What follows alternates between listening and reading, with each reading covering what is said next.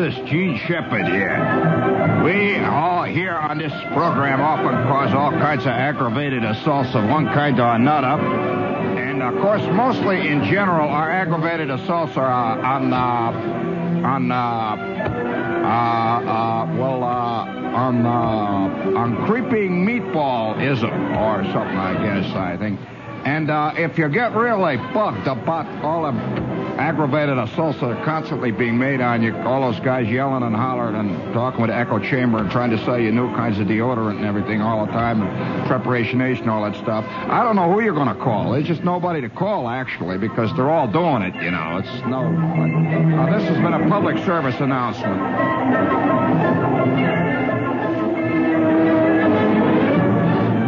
Oh, my body lies over the ocean. My body lies over the sea. My body lies over the ocean. And I can't sing the next line because we've got women and children listening. That's always the way. The good stuff has to get cut out. And hello, Monday.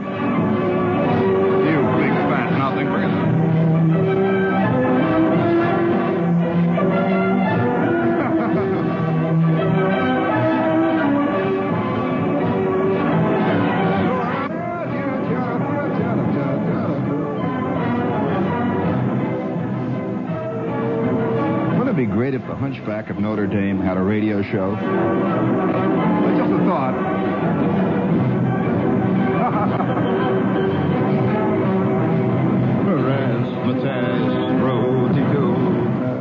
Uh, uh, this is Monday, and for those of you who are not aware of what happens here on Monday, uh, perhaps if you turn up your radio a little bit, uh, you'll probably hear a few pops and buzzes and hums because on Monday night, from 10 o'clock on, WOR runs his experiments in color radio. Uh, there are many new electronic techniques and great new advances that are being made in the propagation of electronic waveforms.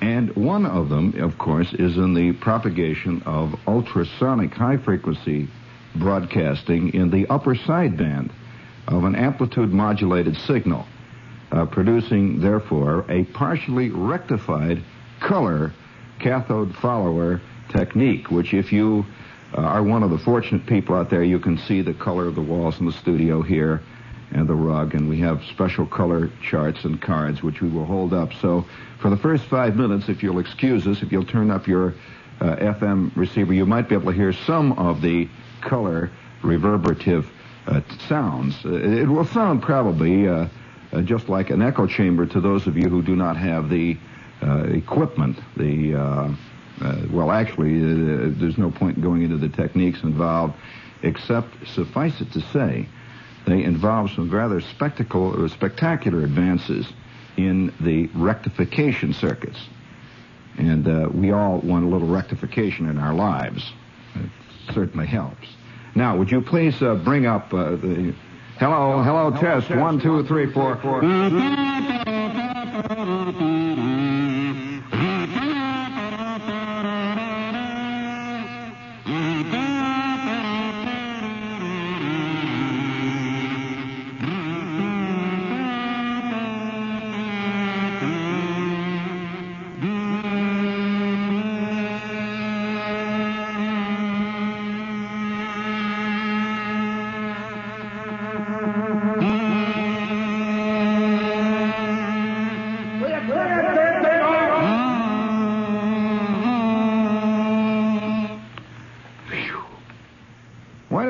Take my show to run all these defense tests and all this junk with the hi-fi and all that stuff? I don't care about color.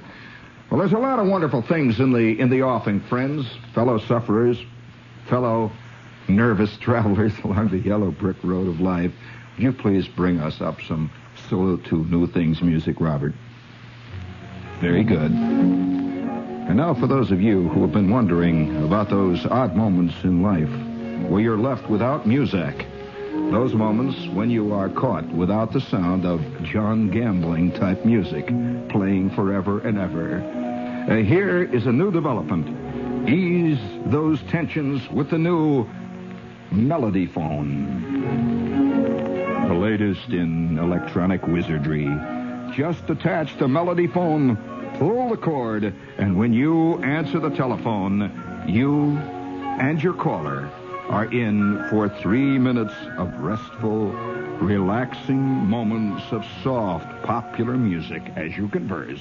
Hello, Charlie? Hey, Charlie! Turn that damn radio down, will you? I'm trying to get. Now listen, Charlie.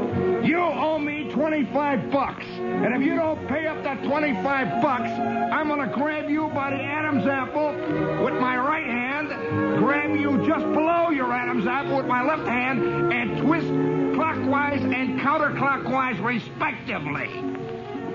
Turn that radio down and listen to me. All right, Charlie, I'll wait till it's over. Yes, soothing, relaxing music, yeah. You just better get that 25 smackers ready, Mac.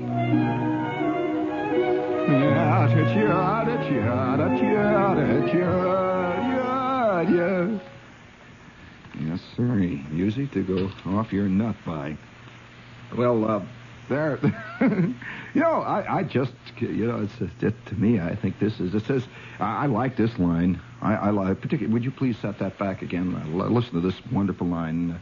I think you'll enjoy this line. The new melody phone makes telephoning a joyous experience. Oh,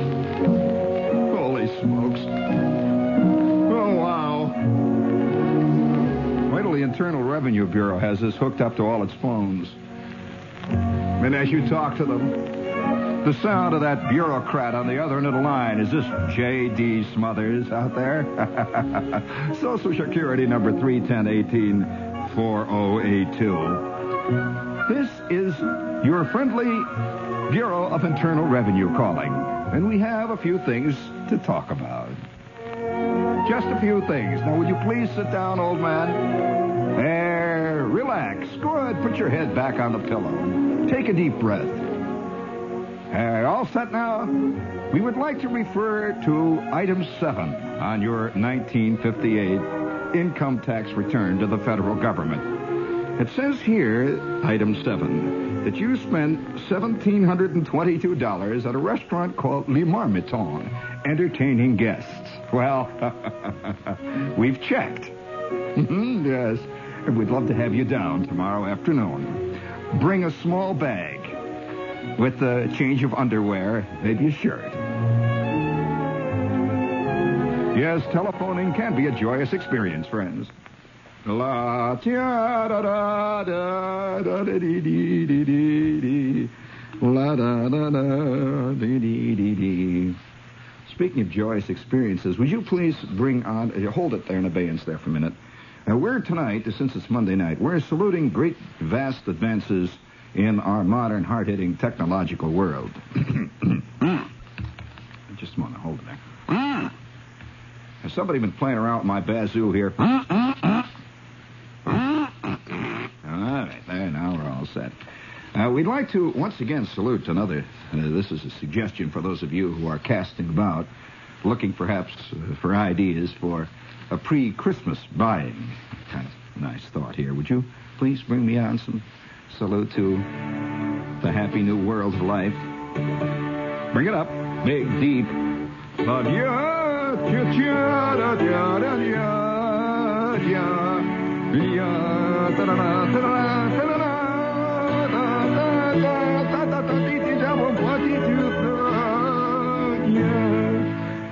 Philosophical question must be asked at this juncture. Modern man, where the devil are you going? And being one of modern men, I figure I answered as well as the next. I figure I can handle as good as Chet Huntley. Um, I mean, Chester Huntley. What if, what if the word got out that his name is Chester? I'd kill him. Are you aware that his partner's first name really is Rollo? Rollo David Huntley. Used to call him, had a funny name from back in the neighborhood. Bring it up. Oh, wow. Some guys are pursued by their very name to success. I knew a man named Leander who went all the way. Oh, pursuing him like a gray specter of shame, a gray ghost of iniquity, from behind the privet hedges. All right. Now, for those of you who are looking for excitement in today's life, modern, hard hitting, we would like to suggest an antique car radio. Here at last is an authentic replica of one of the earliest car radios that collectors have demanded. Created for us by the original manufacturer who made that original bad car radio. Now you can get it at a premium price for your new 1965 car with the original crackle finish, uh, crackle sounding speaker. Can you imagine a guy with a 1965 car? He goes out and buys himself an antique car radio. It has a 0 to 100 dial. It says it has the original antique antenna. I will award you the brass Biggie with bronze oak leaf palm if you can tell me where the first car radio antennas were on the cars. Oh, a little confusion there. A little confusion there, all right? Huh? They did not stick out of the front. They were not a rod. So we'll give you that, that give, give you that uh, clue right there. Now, why do I remember this? Why me? Why am I cursed with this? Remembering where? Well, I'll tell you why I'm cursed with it. If you're interested, and I suspect a few of you might be. uh, my my old man had a car, had a car. See, he, he was I said he bought used cars compulsively. Uh, his concept of a new car was one at least three years old, and uh, we got a car one time, a used car, that had this built-in radio antenna. Was one of the big selling points of that year's Turkey. It's a very bad car, but it had a built-in antenna, of which my father was inordinately proud. Until one night he came in over a snowbank, low. Uh, we had some pretty rough, hard snowbanks that drifted down our driveway certain times of the year. He came in over a snowbank low, and he wiped out Merton Marge as he came in too low, just like that, and left his antenna uh, draped all over a snowbank and uh, drifting all the way on out into the street. Now, can you remember where that was? Believe it or not, that's where they had them. Uh, well, of course, this is uh, speaking of antique car radios. I had uh, the, the, first car that I ever bought as a kid. I bought this used car. It had at least 25 owners before I got it. And it was this magnificent little, what they called a coupe, which was a two-seater car with a thing in the back and all that. A very beautiful little hardtop. Had, had, uh, had wire wheels, uh, real jazzy car. And it was a Ford V8. The most overpowered automobile in the history of automobiling. Auto- automobiling. In fact, uh, this car had about, at that time, about a 100 horsepower engine. And the body weighed about mm, 34 pounds. I'm not kidding. It was made out of pure tin foil, had a balsa wood frame, and that whenever you stepped on the gas with this car, the whole front end would surge upward, upward and outward like the Graf Zeppelin in a high gale. And I remember the, the front end going up so high when I go, oh, ah, and the front end would go up so high that I could not see the road ahead of me. And the chick who was always sitting next to me would get that funny feeling in the stomach. And if I did it long enough, always we would have to stop and roll the window open and let her, you know, out the window. Uh, because this car had a distinct roll action to it. Now, part of it was, uh, part of this car's equipment was this fantastic automobile radio. Are you aware that at one point they turned out a car radio that you could get shortwave on? Yeah, they had, had shortwave on the car radio for the express purpose of listening to the police calls. And, uh, and there were a lot of guys who had to have that in their car radios in those days. It was a necessary accessory along with sawed-off shotguns and various other things that many of the cars carried as standard equipment. And uh, I remember driving down Western Avenue. Believe it or not, I remember driving down Western Avenue, and I'm listening to the car radio, and I'm hearing the police calls. And all of a sudden, I had this sick feeling in my gut. I realized they were talking about me. And 30 seconds later, laid, laid the clincher on me, and I was taken down to the, the local precinct station and had to shell out. And I heard the discussion between two squad cars about nailing me. And I was sitting there, and I was talking to the chick, and oh boy, are they going to get that poor guy? Oh wow, wow. And then whoo, up they came, and away I went. Now they they had a thing, or they had a thing in Chicago, which I've never heard anywhere else. You know, we talk about the rise in in in accident rates and so on. Speaking of accidents, before we go any further, this is WOR, AM and FM New York, and hit the button there, Fred.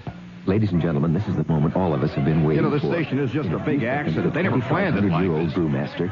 That's right. Incredible as that sounds, science has proved that this gentleman actually has lived Sure, words there were 2,500 years. well, in a few seconds, the brewmaster will tell us which beer has won the prize at this beer festival. Of course, it should be Ballantine because there's more spirit to it. But the tension is incredible here. And oh, it looks like the brewmaster is ready to give us his decision. Uh, sir, have you selected the winning beer? Well, unfortunately, just before I came to the beer festival, I was at the garlic festival. if this actually sells I beer can't or tell garlic? the difference between beer and coffee at this Uh-huh. time. But I'll tell you this. If you want to drink Ballantine beer and really enjoy the spirit and the flavor of it, don't go to a garlic festival before you drink it. If you want to start living, Ballantine beer. There's more spirit to it. Well, that uh, that reminds me. Uh, you know, they talk all the time about uh, about accidents and how the growing accident rate is. I will never forget the time when they laid the finger on me. I'm going along the outer drive in Chicago, and I was at a very impressionable age. I had just gotten my driver's license, and uh, I was all excited about that. You know, wow, wow, yeah, driver, you know, and all that stuff. And I was driving my own car. I'd been saving for 150 years, and I finally bought this car on Stony Island, and it's all shiny. And I'm out on a date with this chick, and we're driving into the city. And it would be about the equivalent of driving along the West Side Highway here. It's the outer drive. The lake is on one side, and the wind is blowing over the over the spanking waters. And and uh, this was the, this was also the day that one of the one of the oddest things that I ever had happen really actually occurred to me in that car. Uh, we we were coming in very early in the morning we were going to some big deal that was going to happen in Chicago, and you had to get there early and get in line and something like that. And, and it was about seven o'clock in the morning, and there was there was a kind of a mist blowing off off the lake, and we were going along the outer drive, and we came we came to what they call the Jackson Park section, which is a park on the south side of Chicago. On one side is the park, and on the other side, as you come from Indiana, on your right is the lake. It's the south side of Chicago. Now, this is in the immediate vicinity of the University of Chicago, which at that time was under great fire in the press for various bacchanalian revels that, had been discovered at the University of Chicago. And by the way, I will award you the brass figurine with bronze oak leaf palm if you can tell me who was the professor at the University of Chicago at the time who was accused in public print and later in the courts of having been the chief leader of the Bacchanalian orgiastic revels. Uh, he later went on to win uh, a couple of fantastic international awards and is even to this day making noise in the newspapers. Famous guy, and, and uh, it was right at that period. And where I'm driving along, I'm driving along through the through the outer drive, and you could see the, this uh, you could see the the beautiful uh, lake front, and the the wind is blowing off the lake and carrying little little uh, tiny pieces of fog past me and over the road and into the bushes. And out of the bushes came more fog, and it was swirling, and the sun was shining, and this chick was next to me. When suddenly, out of the bushes, can, I- can I have that first cut, that humoresque? That will describe it beautifully. Oh boy, it was like an apparition. I couldn't believe it. Out of the bushes, I was waiting for the light to change. I'm in one of the little twisting by roads in Jackson Park. Out of the bushes floated three Greek nymph goddesses. Seriously, wearing long, trailing, gauze-like diaphanous gowns, floating into the atmosphere, doing Greek dance. And behind them was a guy wearing a pair of wool pants with cloven hoof. And he was blowing golden pipes. And they went back into the bushes, and I never saw him again. I'm not inventing it. I'm telling you, I'm not. Stop it. It was one of the nuttinesses that was going on at the University of Chicago. It was a Greek dance class or something. Out for its morning calisthenics. You know, they floated through the air, these chicks. Wow, were they ever outlined against the sun? Woo! Things were picking up. And I, I went about another block and a half, and off to my right is this, is this, uh, well, it was a, an area, like a, like a, like an empty lot, really. It was kind of half developed. It was grassy between the road and the lake. And I see these monsters, gigantic guys kicking footballs. Fantastic. They were wearing big black jerseys with orange sleeves, big numbers on the back, and no helmets. And they're just booting footballs and passing them around. I pulled up to look, and it's the Chicago Bears. Out for a morning workout, believe it or not, something was going on down at Wrigley Field where they played ordinarily and they were not going to practice in their field. They're out there right on the road, throwing the football, kicking it back and forth. And here were these these these famous football players. I stopped and looked at that for a while. And, and uh, there was one famous football player named Norman Standlee. Did you ever hear of him? Norm Standlee, famous kicker, famous uh, backfield man. And he, he comes over to the car, and he looks at me and says, "You got a match, kid?" I says, "Yes." and, and I reached over, and it was, you know, I had this, I had this cigar lighter on the dash of my car. I pressed it in, and the next thing you know, my dash is on fire. You know how that thing goes. Oh, I pull it out, and he says, "Oh, I'd forget it, kid." And he goes back, and boom, he kicks a football, 17 blocks. It was my one brief brush with greatness. Well, this chick is st- sitting next to me, and we continue on in our journey. This was one of the nuttiest journeys I ever took. I go about another, oh, maybe three or four blocks along the outer drive when suddenly I am nailed from behind by a guy on a motorcycle. He pulls me over to the side of the road, and it is my first T.I. Ickett. My very first. In my entire life, I am being nailed and given a ticket. Well, now in those days, as it is today, have you noticed how e- how much easier it is to get a ticket in New York if you're from Jersey? Have you noticed how much easier it is to get a ticket, say, in Georgia if you're from New York? Okay, all right. That's the way it was when you were from Indiana and you were driving through the streets of Chicago. They just went out and, oh, you've got 17 of them there. I see. You carry them around. Well, well, this guy laid the hand on me and he says, all right, okay, all right, all right, Mac, where you think you're going? And of course, everybody's passing me. My car had bad valves and everything. I could hardly, you know, I'm going about 48 miles an hour, barely, with the wind behind me and going downhill. And these guys are whistling past. He's, all right, all right, Mac, all right, okay, let's see your driver's license. And I get out my brand spanking new driver's license, and he takes a look at it and he says, 16, huh? All right. And he walks around the back. And you know that terrible moment when they're in back of you and they're looking at your license plate and they're writing something down. You want to get down on your knees or grovel or crawl or say, oh, don't please, no. And you're with a chick. You can't do that. So I'm sitting there and I'm looking with my famous ironic look. You know, ah, does he think he is? Boy, wait till he finds out who I am. finds out my old man works at the dairy. That'll fix him, boy. Oh, just wait, you know, we'll fix this one up. Well, he comes back around. He says, all right, kid. He says, here's your ticket. He says, you better show up down at the 28th Street precinct office in the next, before 10 o'clock this morning, or else you're going to have to come in special next Monday. He says, if you want to come in this morning, it's going to be a lot easier on you. You might as well go right in this morning. Oh, wow. And here was our big date and the whole scene all laid up, you know, and I knew that I had to be at the show or wherever the devil I was going was supposed to be there at 9 o'clock or 9.30. Now, here I am going down to this place. Well, you haven't heard the rest of it, Dad. So I say, well, I'll go down there and take care of it quick.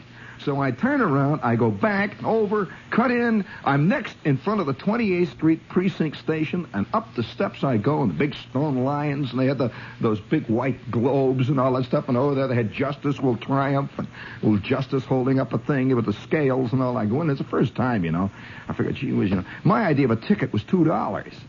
You know, back in Hammond, if you overparked, it was a dollar, that kind of thing. And I figured, well, I've got seven dollars in my pocket. Most they can nick me for is three dollars and a half. So I get in there. There's a long line of guys. They're all standing in line. And up in the front there is this judge. He's got a black robe, and he's given each guy about seven milliseconds. And he had only one word, pay. He just kept saying, guilty, And then he'd go, and all the guys would sort of get white and turn to the left. Now, on the right was this little cashier's cage where there was a guy taking the dough. Nobody was going there. They were all going to the left, and they were waiting in a big crowd over there. I didn't know what you know what it was about. I never had a ticket handed to me before. So finally, it is my turn, and the judge takes my ticket. He says, "Shepherd, J.P., 72 miles an hour on the outer drive, Ford V8. Yes, sir. Is this? Let me see your let me see your driver's license. I hand him my driver's license. He looks at it, puts his glasses on the end of his nose, looks. Uh huh. Uh huh. All right. Got anything to say? Uh, you know, again, I wanted to fall down on my gut and scream, ah, please, Judge, oh, oh, oh, you can't. There's a bunch of truck drivers behind me and a bunch of truck drivers ahead of me, so I say nothing. All right, he says, $21 in costs. $21 in costs. And costs? I mean, how much it costs? You know, I mean, $21 in costs or a visit to the morgue. Next case, which will be? A visit to the morgue. Well, I'm going to tell you what they did in Chicago. And I I've never seen it anywhere else. You had your choice of paying up or going to the MO org. Well, I had seven dollars in my pocket. And so 30 seconds later, I'm standing over there with this other crowd, the, the guys with the white face. And they're all standing there quietly, shifting back and forth from one foot to the next. And the chick I'm with is sitting back there in the in the in the audience section, and I look at her and I wave. I'll be right back. you know, got, I'm wearing my ascot and my ham and high sweater, and I'm pretty snotty. I'm all, I've got the moccasins on, the whole bit, you know, and I'm playing it big. I'll be back, baby. Don't worry, Bob. I'll be back a couple of minutes. Yeah. Well, they backed the paddy wagon up to the side of this building, and they put about 75 of us in there standing. And all of us are hanging on the bars, and they're, they're riding a paddy wagon. It's an interesting experience.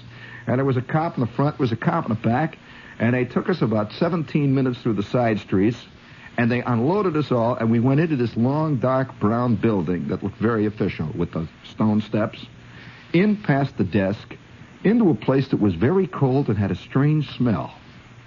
And they started to slide drawers out of the walls for us, one by one. They had collected in there probably, oh, maybe 15 guys that had been hit by hit and run drivers, freight trains, uh, 1941 Hupmobiles, you know, and the whole scene. And one after the other, we just walked right down there in a long line as the cop marched us past. And a man walked along with us and told us what had happened to each one. Uh, this guy here was found on Halsted Street. Uh, he uh, was a hit and run driver. I hit him.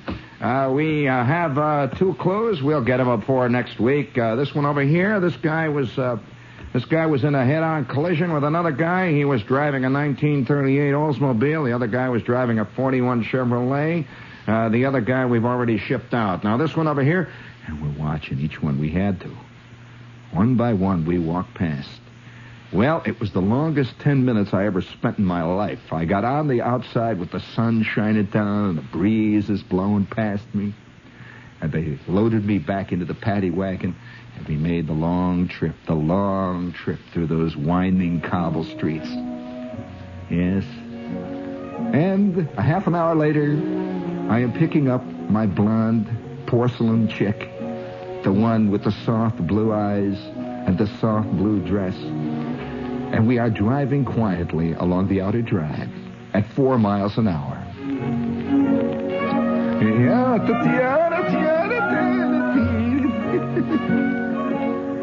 yes, thought you kind of would like that that uh, story. You know, now I know a lot of people are going, "Oh, that was cruel. What a cruel thing to do." It might have been cruel, but it was exceedingly educational. Exceedingly educational. And uh, I have not heard that done anywhere else. I know this, that, that anybody who got that treatment uh, learned something very, very vivid, which he never forgot. You just never, for, you just can't possibly. And, uh, and when we got back out, and this this bunch of guys, you know, we'd all been making smart, you know, just making smart comments and cracking wise in the in the paddy wagon. Nothing is silent, guys. Oh, hang in there. Look, looking at their watch, pretending like they're in a hurry. Like, hardly wait to get back, you know. And somebody says, Well, sure didn't pay the 21 bucks, did we, guys?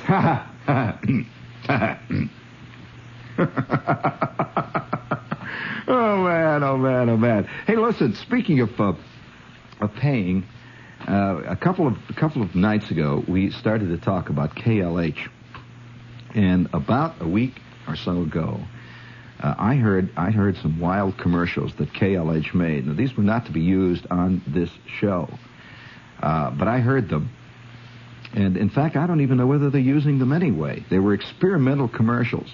Would you like to hear some experimental commercials? That that uh, I think are much funnier than the old Brewmaster the 2,000 year old brewmaster because they make far more of a comment about things.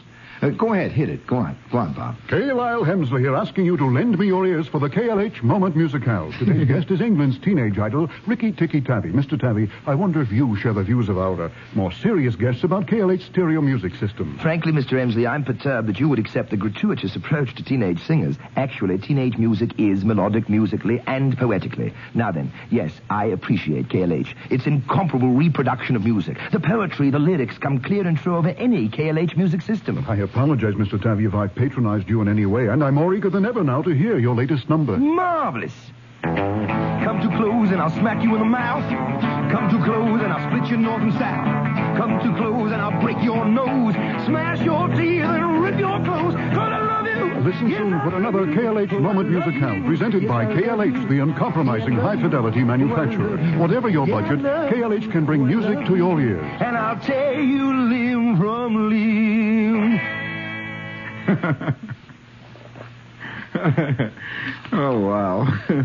you know, uh, I, it's it's it always amuses me that that uh, how many people. By the way, speaking of KLH, uh, uh, you can see it at uh, at the Electronic Workshop at 26 West 8th Street, and believe me, uh, the best piece of electronic equipment I have ever owned in my life is the old KLH Model 8 tuner, which I have used steadily now for about five years and it's not stopped once. This is an FM tuner. But they have magnificent equipment, and you can see it at 26 West 8th Street, the Electronic Workshop, Gramercy 30140. Now, uh, speaking of equipment, let's let's get the, get with the. I want to read something here. I took it out and promptly put it away again where I can't find it. All right, uh, I want to read something to you here that I think is interesting reading. I quote, I'm quoting a magazine which is totally unbiased and is a very official type magazine. They don't fool around. One of the toughest magazines in the world on cars. Quote, there are very few cars which are directly competitive with the Rover 2000 or even try to be. It could best be described as a GT car designed to carry four passengers in supreme comfort at high speeds over all kinds of roads with considerable economy. It is, of course, useful for general family puttering, but this would seem to be a waste of a good thing. It could also be described as a sports car, inasmuch as it will handle corners and curves with an agility completely unexpected in a sedan. And most of all, it is a quality car, built to exacting, exacting tolerances by craftsmen with a proud heritage. We regret we can't say as much about some of its British cousins, which cost much more money. And they're talking about the Rover 2000. This is not written by the Rover Company, by the way. It is a, it is an, it is a totally unbiased report on one of the most interesting automobile designs of the past decade. And if you have any plans at all to investigate a new car that runs in the vicinity of $4,000, that is a magnificent machine, I would suggest you look up the Rover. You can see it at, let's see, if you live in Litchfield, Connecticut, Nelke Motor Company of Litchfield on Harris Plains Route 25. Litchfield, Connecticut. That's the Rover 2000, a magnificent car. You know, while we're on the uh, on the the subject of uh, of the the teenage world, which uh, was referred to glancingly by uh, the KLH spot, I'm always uh, vaguely intrigued by the number of people who really don't un- don't feel that there's anything happened in the world at all uh, other than just uh, an extension of what used to be. I think there was really oh so many guys uh, who who apparently are living in a cocoon or either and slash have refused to concede that there has been a now now by the way this is not a, a comment or a statement here that aren't things getting bad or aren't things getting good i'm merely making a statement here that there has been a great and revolutionary change in many things uh, in the world particularly in the i suppose you can say in the violence factor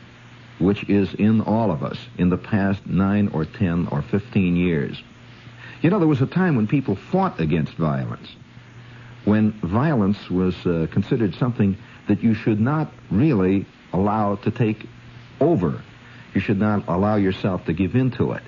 But violence today is considered a kind of positive virtue among many people. So it's an interesting. Now, now uh, in England, now I can say this: in England, it is far more advanced than it is here. In England, teenage violence, which is the senseless violence, has really proceeded apace. And today, uh, in England, uh, even novelists are beginning to take great cognizance of it there. You'll find this teenage violence. Now, I'm not talking. Now, again, when I use the term teenage, that's a very generic term. Uh, it does not refer to people who are in their teens. That today, a teenager can be 40. And in fact, many of them are. Uh, fascinatingly enough, uh, the the, uh, the the the Beatles are always called teenagers by people who write.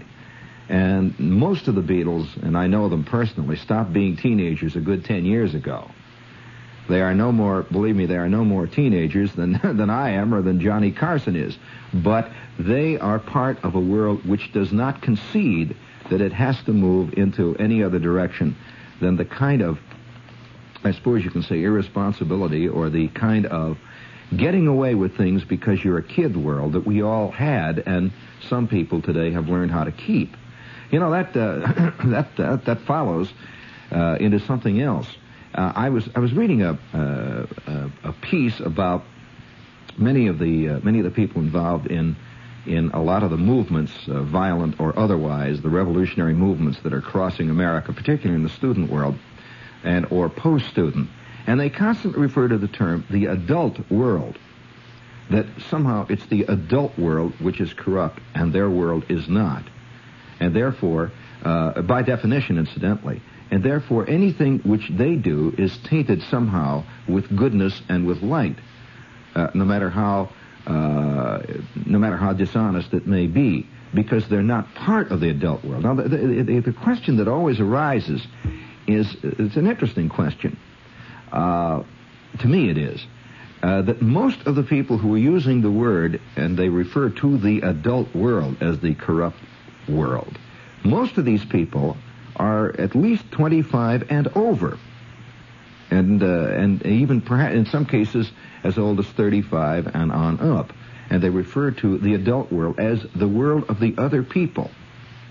They are not part of this adult world. They're part of the world of the Beatles. They're part of the world of, of uh, whatever that that uh, that gray uh, in between undefined area is.